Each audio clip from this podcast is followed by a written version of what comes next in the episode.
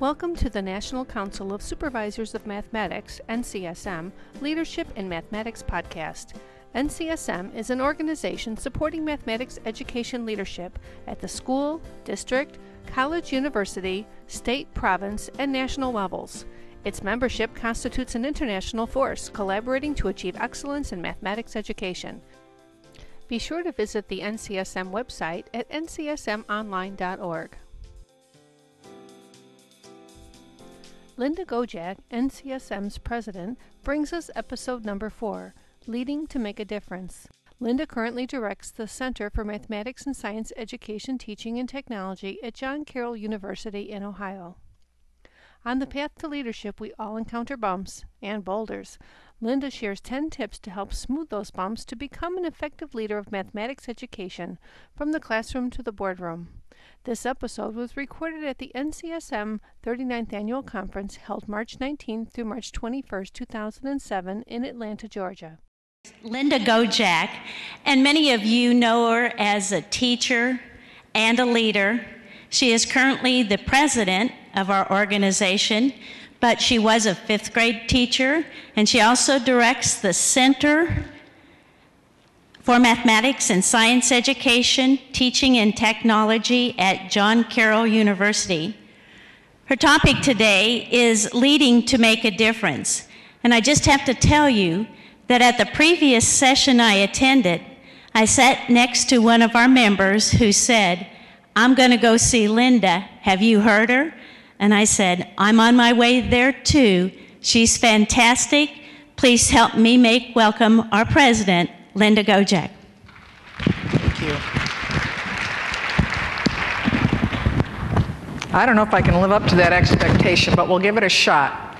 Um, there are actually two parts to my presentation this morning. The first part is from a lot of the reading that I've done. I've been out of the classroom now for eight years. I worked in a lot of different roles for 28 years. That makes me pretty old. I started when I was five. Um, and I've actually found myself going from being a classroom teacher to a leadership position within my own building. Um, and how did I get into it? I had a hard time saying no, so people would come up and say, Would you be willing to run for? And I'd go, Sure. And then afterwards, they'd tell me what I'd just gotten myself into. But I'm still doing it, and I love it, so it's been fun. But a lot of what I've learned about leadership, I've learned by doing making mistakes and picking myself up and brushing myself off. But there are some wonderful books, and um, as soon as I left the classroom, two things happened. I had time to read, and I could go to the bathroom whenever I needed to. so the first part is kind of serious, and the last part, I've been polling people on our board and at dinner and over cocktails saying, What have you learned about leadership? So some of that comes from some friends, and I hope we'll have a little bit of fun with it. So um, one of the things I learned to do as an adult was to sail. I'd like to tell you that that's our boat. It's not. It just happens to be a picture that I took. Because when you're sailing, you can't take a picture of yourself sailing. Um, but there's a lot about sailing that's similar to leadership. So I like this quote If a man knows not what harbor he seeks, any wind is the right wind. And I think that directs us. We need to know where we're going. So, did I skip one? Nope, I'm okay. So I looked up the definition of sailing, which is the skillful art, you hope, of controlling the motion of a sailing ship or sailboat across a body of water. How many of you have ever been on a sailboat? How many of you know how to sail? The interesting thing about a sailboat is, unlike a powerboat, you gotta know what you're doing when you get on board. At least somebody on board's gotta know what they're doing. So, um, you know, the first time, the first couple times, I owned the boat with another teacher. She happened to be a physical education teacher. The name of the boat was Teacher's Pet with the S apostrophe. And um, the first couple times we went out, bowling? What's a bowline? A bowline is a knot. Well, we don't know how to tie a bowline. So I'm sitting on the bow reading the directions of how to tie a, a. So there's some skill to sailing. Whereas if anybody's a power boater, you know, you just put the key in and you drive it and you're off, and um, hopefully you can get it back in the dock in one piece. So, leadership is much like sailing. Leadership is the skill of influencing people to work enthusiastically toward goals identified as being for the common good. So, with that said, I would say that lesson one is set your course.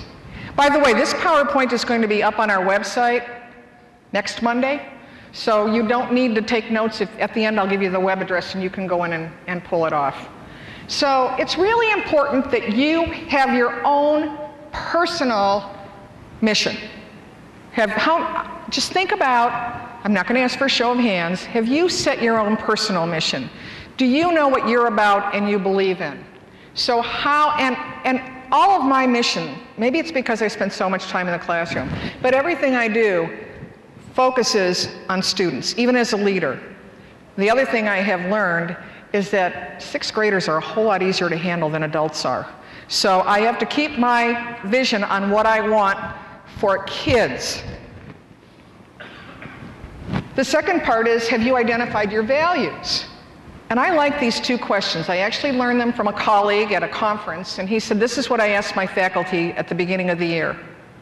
What do you believe about effective mathematics education? What do you believe? Have you defined what you really believe is effective? And what do you believe about the way students learn mathematics? And if you ask that question and you're working with teachers, you will sometimes find that there's a conflict between the two. It's often a good place to start when you're working with a group you're not too sure about and have them see whether or not they've defined those two things and if they are aligned. Oh, I have a clicker here and I'm not using it. Have measurable goals. So, what are you going to do to reach your mission, and how will you know when you're there? If you haven't done that, and I would say my first year in this position as director of a center, which had not existed, I just kind of got this job and they gave me an office and I went, this is cool, now what do I do? Um, I really didn't have any of those three. And I've now learned a lot more of what I'm about. I had it as a classroom teacher, I just didn't have it when I was going in and working with other teachers. So make sure you've found your compass. And I was just reading a book, and this has come up over and over again, so I really had to think about this. Think about someone who has greatly influenced your life. Who's your hero? Professional hero, personal hero. And what are the qualities of character that this person has? So you might want to do that, and I'll give you an example of some. Those might be some that come to mind.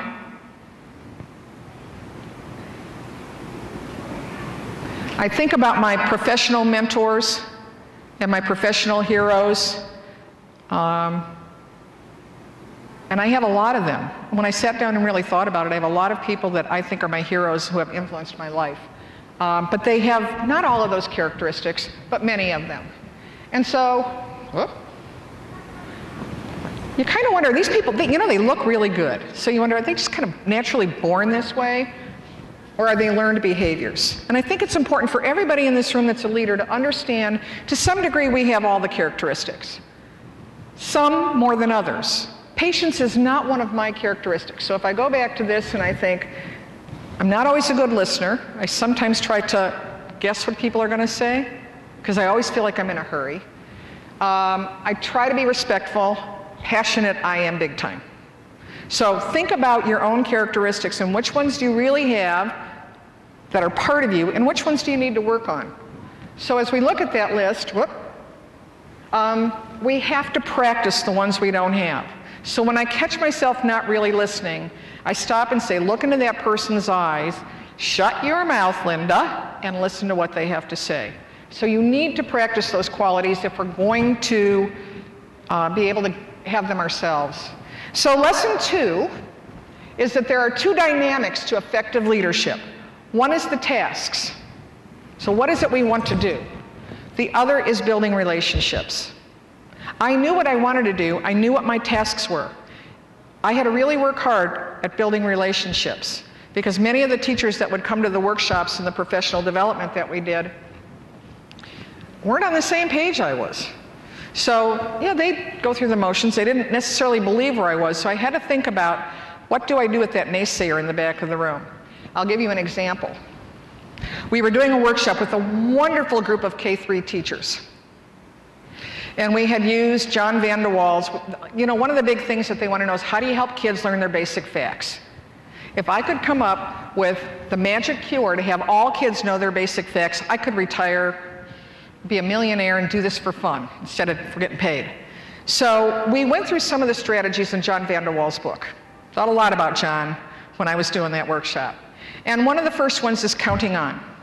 So one of these wonderful teachers, and I do mean wonderful teachers, they gave up six Saturdays without a stipend or anything to come to the university. Um, she says, have you heard about touch math?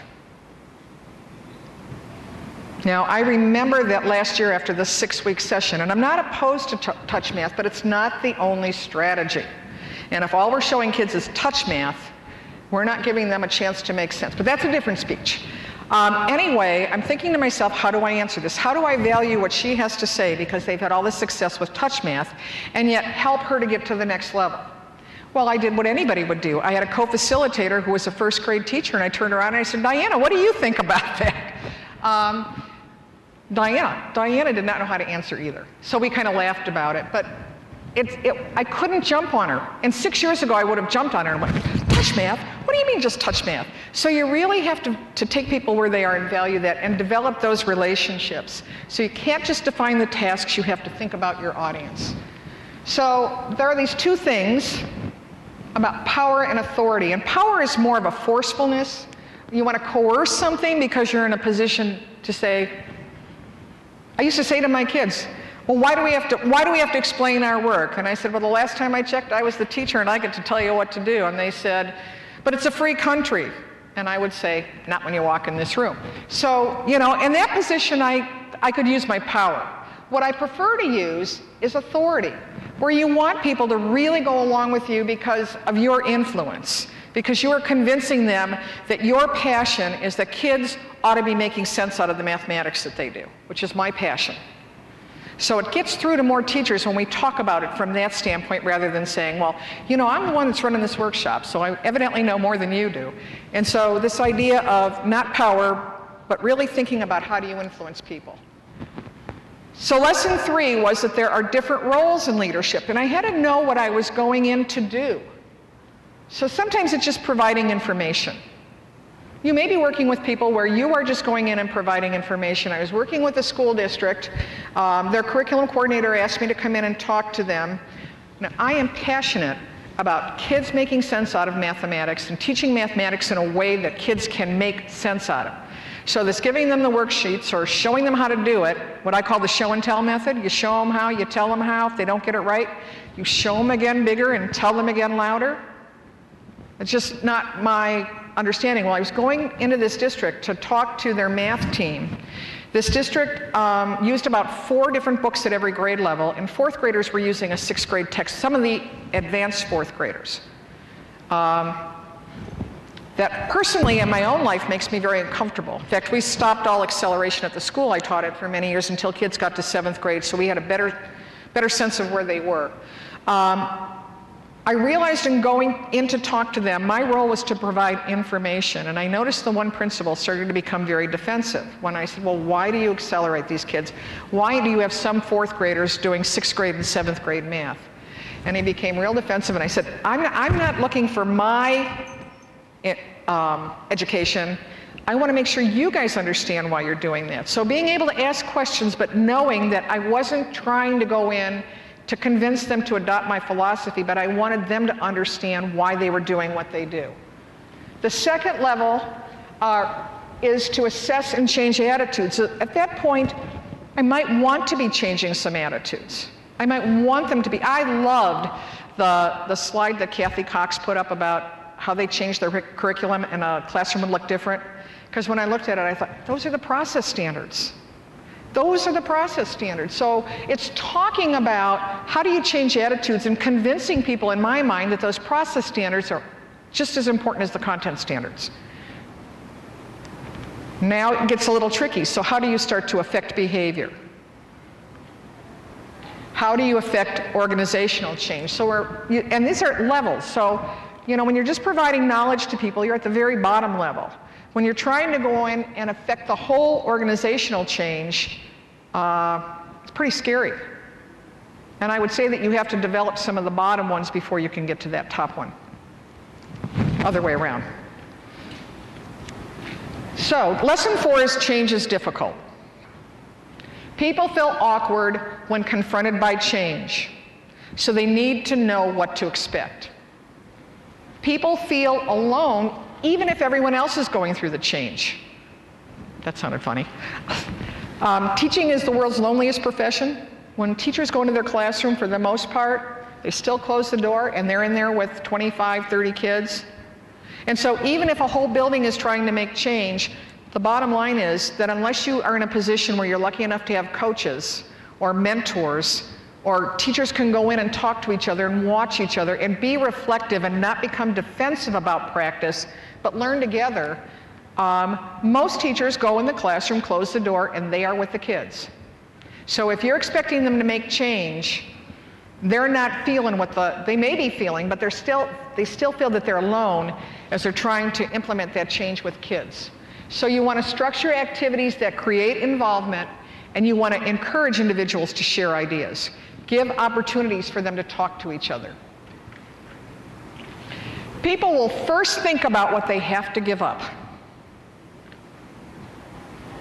So you don't want to sell the benefits of the change initially. We were working with several districts um, in the greater Cleveland area where we were asking the elementary teachers to move to a more hands-on, inquiry-based approach to teaching mathematics. Most of them had had experience teaching in a very traditional show and tell environment. We didn't try to go in and sell them the benefits of inquiry. What we had them do was actually experience it. And when we actually had them experience some of this math, you know, very active, hands-on, but connected it to our state curriculum, I don't think they realized or perceived what they were giving up as to be losses. In fact, they started to say, where can we get more of these kinds of ideas? Um, and you need to listen. Um, I went in to do a demonstration lesson at one district that I was working with, and this teacher only allowed me in her classroom because she was told she had to. So I walked in, this was a group of second graders, and her first comment to me, I let them pick the lesson they wanted me to do. Give me a topic, I'll go in and teach it. Now, I used to call those model lessons, but not knowing the kids, I didn't have any idea what was going to happen, so I now call them demonstration lessons. So I walked into the room. Oh, she kept telling me, I don't know, she gave me the topic and then she proceeded to tell me about at least 10 times mentioned, I don't know why this is in the curriculum in third grade. They had had looping, so she'd had these kids in second grade. They did this last year. I don't know why we have to do it again. So I went in with my manipulatives and I wanted to put the kids in groups of four and they were all facing the front of the room and she wouldn't let me move desks. But before that, when I walked in, this district had embraced a very hands-on curriculum. The kids all had their old textbooks, which were supposed to be taken away, and they were working multiplication problems. And when I, I knew I was in trouble when I walked in, because she said to her kids, put away your real math books, we're gonna do the other math now. And I turned her, I was so proud of myself. Now remember, I was like two years out of the classroom myself. I turned around to her, to her and I said very quietly, please don't say that to your students. And she said, But that's the way I feel. And I said, And you are entitled to those feelings. I can't change those feelings. I didn't say this to her, but I did. I looked at her and I said, And you are entitled to those feelings, but you are not entitled to share them with your students. And it was very interesting as the lesson unfolded. The kids had never worked together in a group. Now remember, this is the second year they have this teacher. They had never used a manipulative, and when I went through the lesson, it had to do with patterns with adding odds and evens, and doing it in a very concrete way so they can see that when you add an even plus an even, you're going to get an even, and why that happens. And the kids were very involved, but you could tell how awkward it was because they hadn't worked with materials before. But what was re- and so they struggled with that, and they struggled with the conceptual understanding, even though she had taught it. And when the lesson was over, she came up to me and she said, Well, I don't know why they had such a hard time because I taught it last year. And I just, you know, I decided that there was just no way to win. So I decided to change my tact. And she would come to the workshops that they weren't forced, so she came anyway. And I think she sat in the back of the room to purposely ask questions that were tough. So I started to just say, you know, I'm really glad you asked that question because you make me think. And when I leave here, I have to go back and think about the question that you asked and giving you a decent answer. So that was a real aha, but it's really listening to people and approaching them with where they're at. Um, people will think they can on, only handle so much changes at once, and this is really important. I think sometimes we go in and we want them to change everything we do. And there's a wonderful article in an old, and it's not that old, but it's an issue of uh, mathematics teaching in the middle school called Never Say Anything a Kid Can Say. And at the end of the article, I've seen some heads nod. we use that article with almost all the professional development we do. At the end, he talks about 10% change a year. So to go in and hand teachers a whole new program and expect them to just successful, successfully implement that without giving them the support that they need and expecting that they're not going to be able to change everything, especially elementary teachers who teach five subjects a day. And now we're asking them to totally change the way they teach math. So 10% a year is very realistic. If you have a really good bunch and an enthusiastic bunch, you might get 20 out of them, but 10 is pretty realistic. Change is difficult because I always get the list of why we can't do it. We can't change the schedule, there's not enough time, there's not enough money, we don't have the skills. So you really have to encourage creative problem solving. And sometimes you have to come up with a solution yourself. So where are we going to find more time? How are we going to find more time? Brainstorm together and then take it to the principal and say, this is, this is what we've come up with. It's amazing to me how band, and I have nothing, I have nothing against band, music, art. My sister was an art teacher for 27 years. Um, I have nothing against those being in the curriculum, but oftentimes, at least at the elementary school level, they are what controls the, the, the way that the schedule is written. So um, I want to go back and think about, is that appropriate or not? People are at different levels of readiness, and I actually talked about this. Some people are risk takers. You got the ones that are gung-ho going, this is really cool, I can't wait to go back and try it with my kids. And others are much less secure about it. And you really need to acknowledge feelings um, as to where teachers are in their own personal development. And finally, this is one of the things that I learned. I didn't realize this, but when the pressure is taken off, people revert to their old habits. Unless they've really bought in. And I have found that when you don't have administrative support, those teachers who don't want to change don't change. So if you get a chance to look at that brochure, that was why we chose to start with administrators on what research, research has to say about professional development too and our first one in your bag is administrators, because we really felt that they, one of the things that Iris Weiss's group found was when the administrators were on board, change would happen much more quickly. Oh, and the last one is really important. If I can get the last one back. Focus on your goals, recognize and celebrate successes. You've really got, when things are happening, people, everybody is happy when they're acknowledged for their work, but when things are happening, even if they're baby steps, make sure that those teachers are recognized and acknowledged. And they love chocolate. Chocolate is always good. If you don't bring it, they'll bring their own, is what I've learned. Okay, lesson five.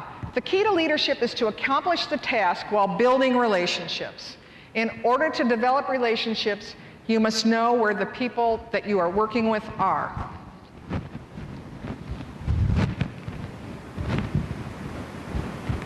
You have the enthusiastic beginners, and I kind of think they're like the puppy dogs that you first bring home and they're licking you and hugging you, and they'll do anything you ask them to do once they figure it out.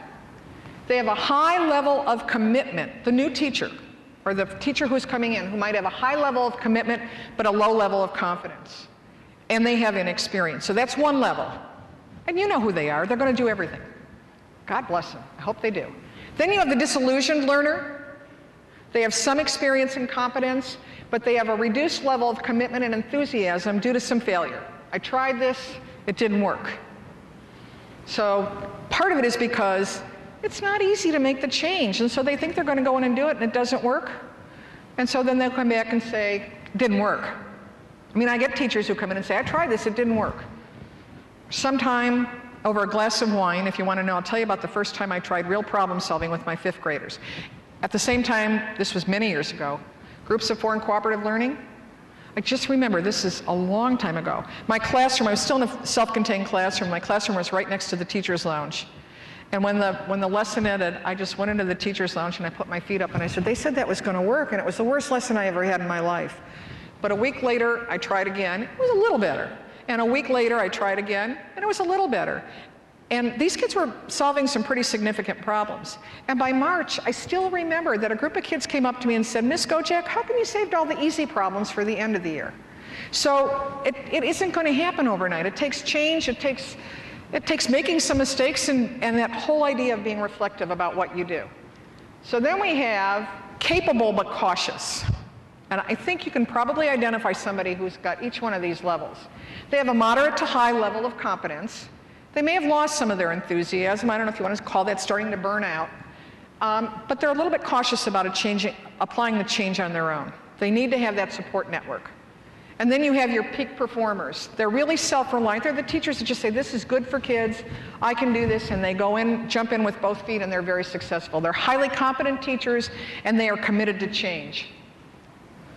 So you have to know which level you're working with. So lesson six then becomes practice flexibility. You can be directive, telling people what to do, when to do it, where to do it, and how to do it. It's not a whole lot different than teaching fifth grade. And there are some people that, you know, I used to think now I'm working with adults, I don't need to do this. With some adults, you do. And it's where you have to start with them. There's also supportive leadership listening, encouraging, praising progress, facilitating interactions, and involving people in decision making. And I would say that some of the time you're balancing between the two. So sometimes you need to be very directive, and people want you to be directive. Other times, you have, have you ever been someplace where you just say, tell me what to do, and I'll do it? Sometimes with what we do with teachers, that's what we need to do. But we also need to make sure that we're being supportive at the same time. So we're getting closer to the fun stuff now, but I want you to, this was really enlightening for me. Um, when you're directing, you're providing specific directions about their roles. You're tracking performance in order to provide frequent feedback. And you really want to use this with the enthusiastic beginners because you know what? They're at the point where they want to listen and they want to learn. They need high direction and they need a lot of support. Then you have the coaching model, which you're explaining why you solicit suggestions you praise pro progress that is approximately correct, and you continue to direct the class accomplishment. And I would add another step to that that you model. A big part of coaching is also modeling. And that's best used with the disillusioned learners, the people that need that extra support, need high direction and high support, but it's more, let's talk about it, but I'm going to help you with the decision. Again, I see a lot of you writing, and I, I you can, because I'm one of those people that has to sit and write, but if I'm going too fast, this will all be up on the website. Um, supporting. That's where you really facilitate interaction with others. And this was something that was hard for me. To, when am I facilitating and when am I being more directive? You want to listen to people and draw them out and ask questions. You want to encourage and support people, and you don't have to provide quite so much direction. So they start to decide where they want to go and where they need to be but you're there to help by your questioning, have them consider the best direction for them. And that's best used with the capable but, high, uh, but cautious performers. So you're giving them high support because they know what to do, but they don't need quite as much direction. So I kind of think about that as let's talk about this, get everything out on the table, and you guys decide where you want to go. And the last one is delegating. So that's where you are facilitating the interaction, you're listening to people and drawing them out. You're encouraging and supporting, but this time you provide very little direction. And that's what you use with your peak performers. At least in my experience working with elementary and middle school teachers, um, I run into a lot of teachers who really want to make change, but they don't, and they're very enthusiastic and they are outstanding teachers. They just don't always have all the information to be able to determine what it is they need to do. Lesson seven, you can't do it all by yourself.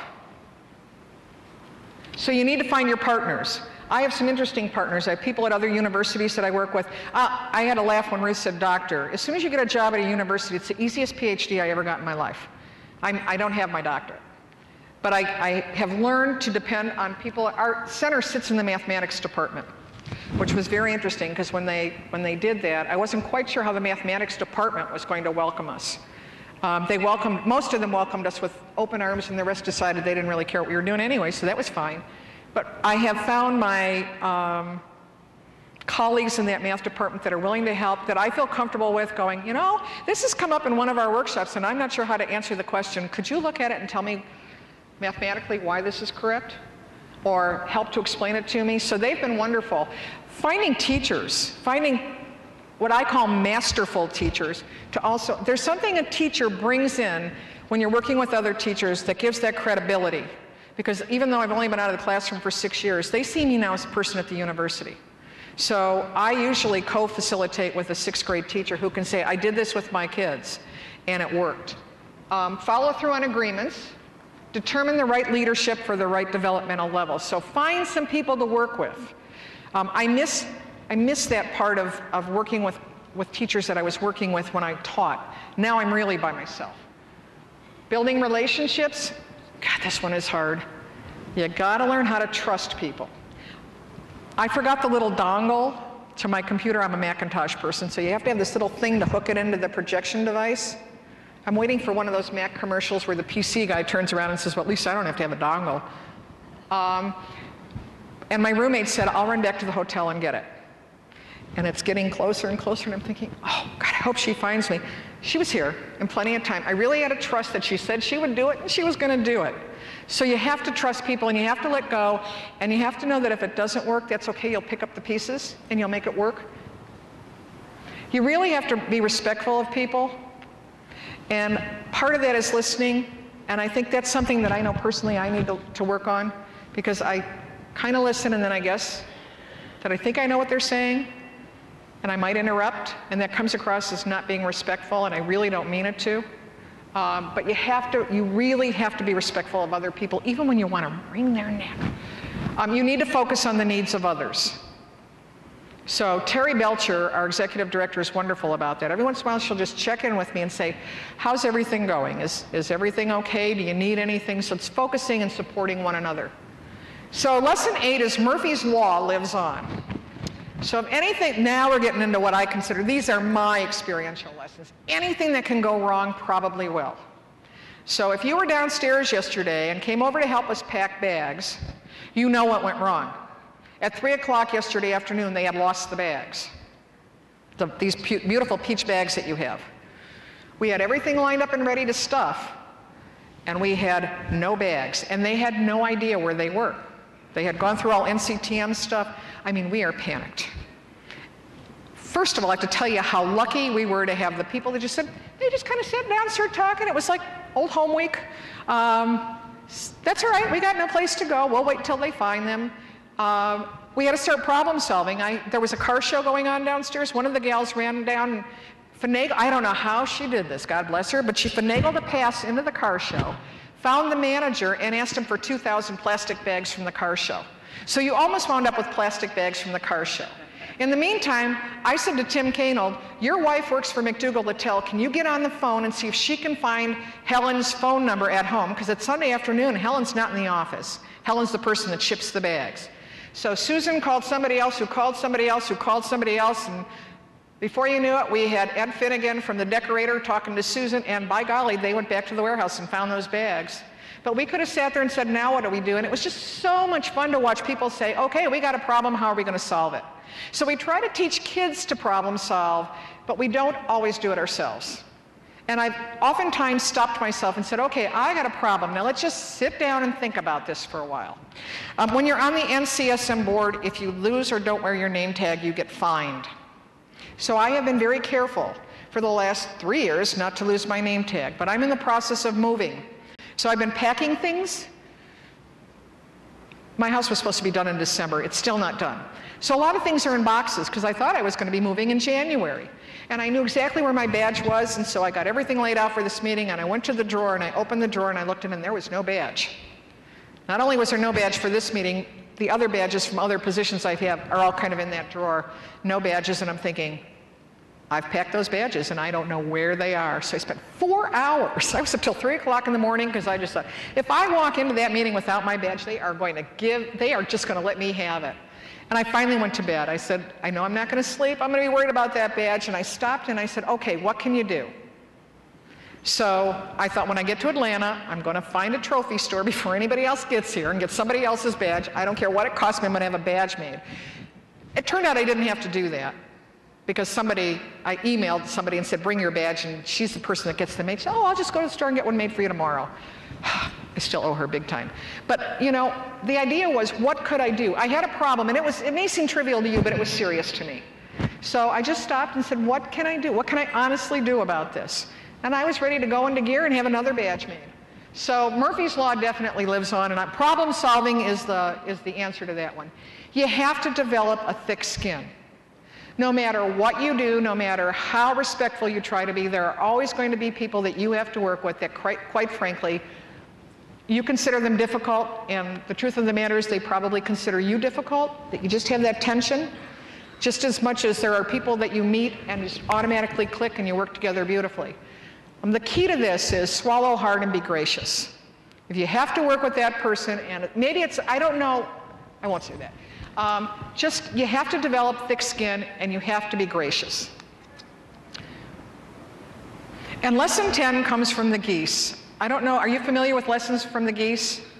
If you are not familiar with lessons from the geese, I actually was going to end my presentation with that one, and maybe I can still do that. Um, just go on, just Google. I don't have an encyclopedia anymore, I just Google. Google lessons from the geese.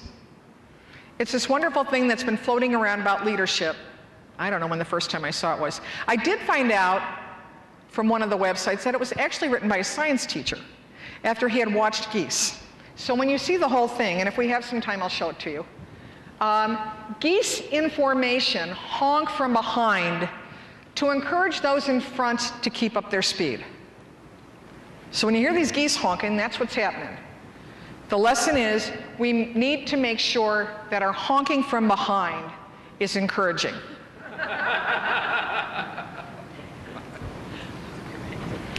So when you think about leadership and the lessons that are learned, the journey is often rough, whether you're on the water or bumpy if you're on the road. If you don't change your direction, you will wind up exactly where you are headed. I think that's a, I think that's a Yogi Berra one. But think about that. If you don't change your direction, you will wind up exactly where you are headed. As we continue on the journey of leadership, in order to become an effective learner, we may have to adjust our course by even a few degrees. If you've gone sailing and you've adjusted your course by a few degrees or the wind is blowing just a little bit the wrong way, you're not going to get to where you wanted to be. However, a few degrees may not make a big difference on a short journey, but for the long journey of life, it, it will put you in a completely different place. So it doesn't mean you give up what you believe in, but you have to adjust to think about the people that you're leading and who you're working with. This is one of my favorite quotes. A leader takes people where they want to go. A great leader takes people where they don't necessarily want to go, but ought to be. This is my next favorite quote. The person who says it can't be done should not interrupt the person doing it. I actually have that under my signature in my email. And this is one that we use with our state leadership group. To, walk, to lead people, walk beside them. As for the best leaders, the people do not notice their existence. The next best, the people honor and praise. The next best, people fear, and the next, people hate. When the best leader's work is done, people say, We did it ourselves. Remember, the definition of insanity is continuing to do what you've always done and hoping for different results. And that is the website where you can get the PowerPoint, the jcu.edu slash cmset. Um, and it will be up on Monday. There's one up there now, but this one's a little bit different. So you can go into that website. And as long as we have a few moments, I'm going to go back, for those of you who would like to see it, with the whole lessons from the geese um, presentation, because we are a little early. I can't believe it. I, I usually run out of time. Has everybody got the website? www.jcu.edu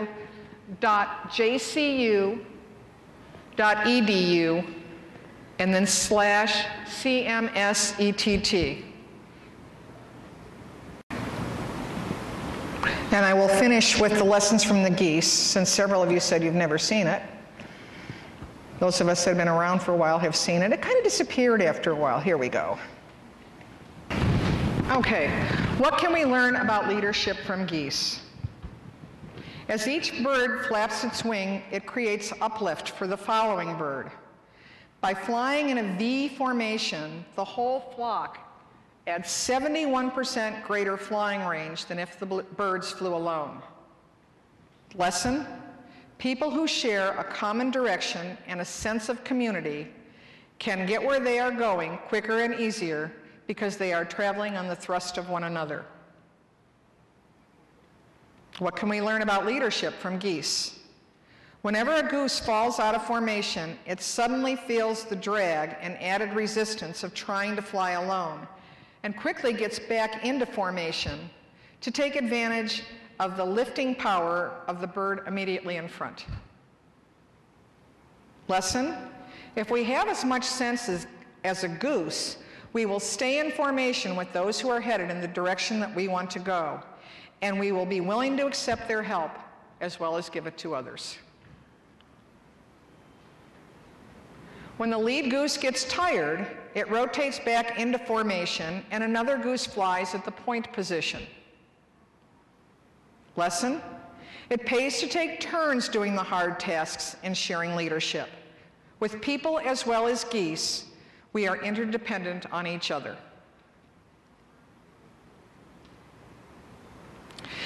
The geese in formation honk from behind to encourage those in front to keep up their speed. We need to make sure that our honking from behind is encouraging. When a goose gets sick or wounded or is shot down, two geese drop out of formation and follow it down to help protect it. They stay with it until it is able to fly again or dies. Then they launch out on their own with another formation or catch up with their flock. Lesson If we have as much sense as geese, we too will stand by each other in difficult times, as well as when we are strong. Leaders learn publicly, create professional community, enable others to collaborate and lead, encourage continuous growth in all. I thank you. Let your leadership journey begin today. Thank you very much.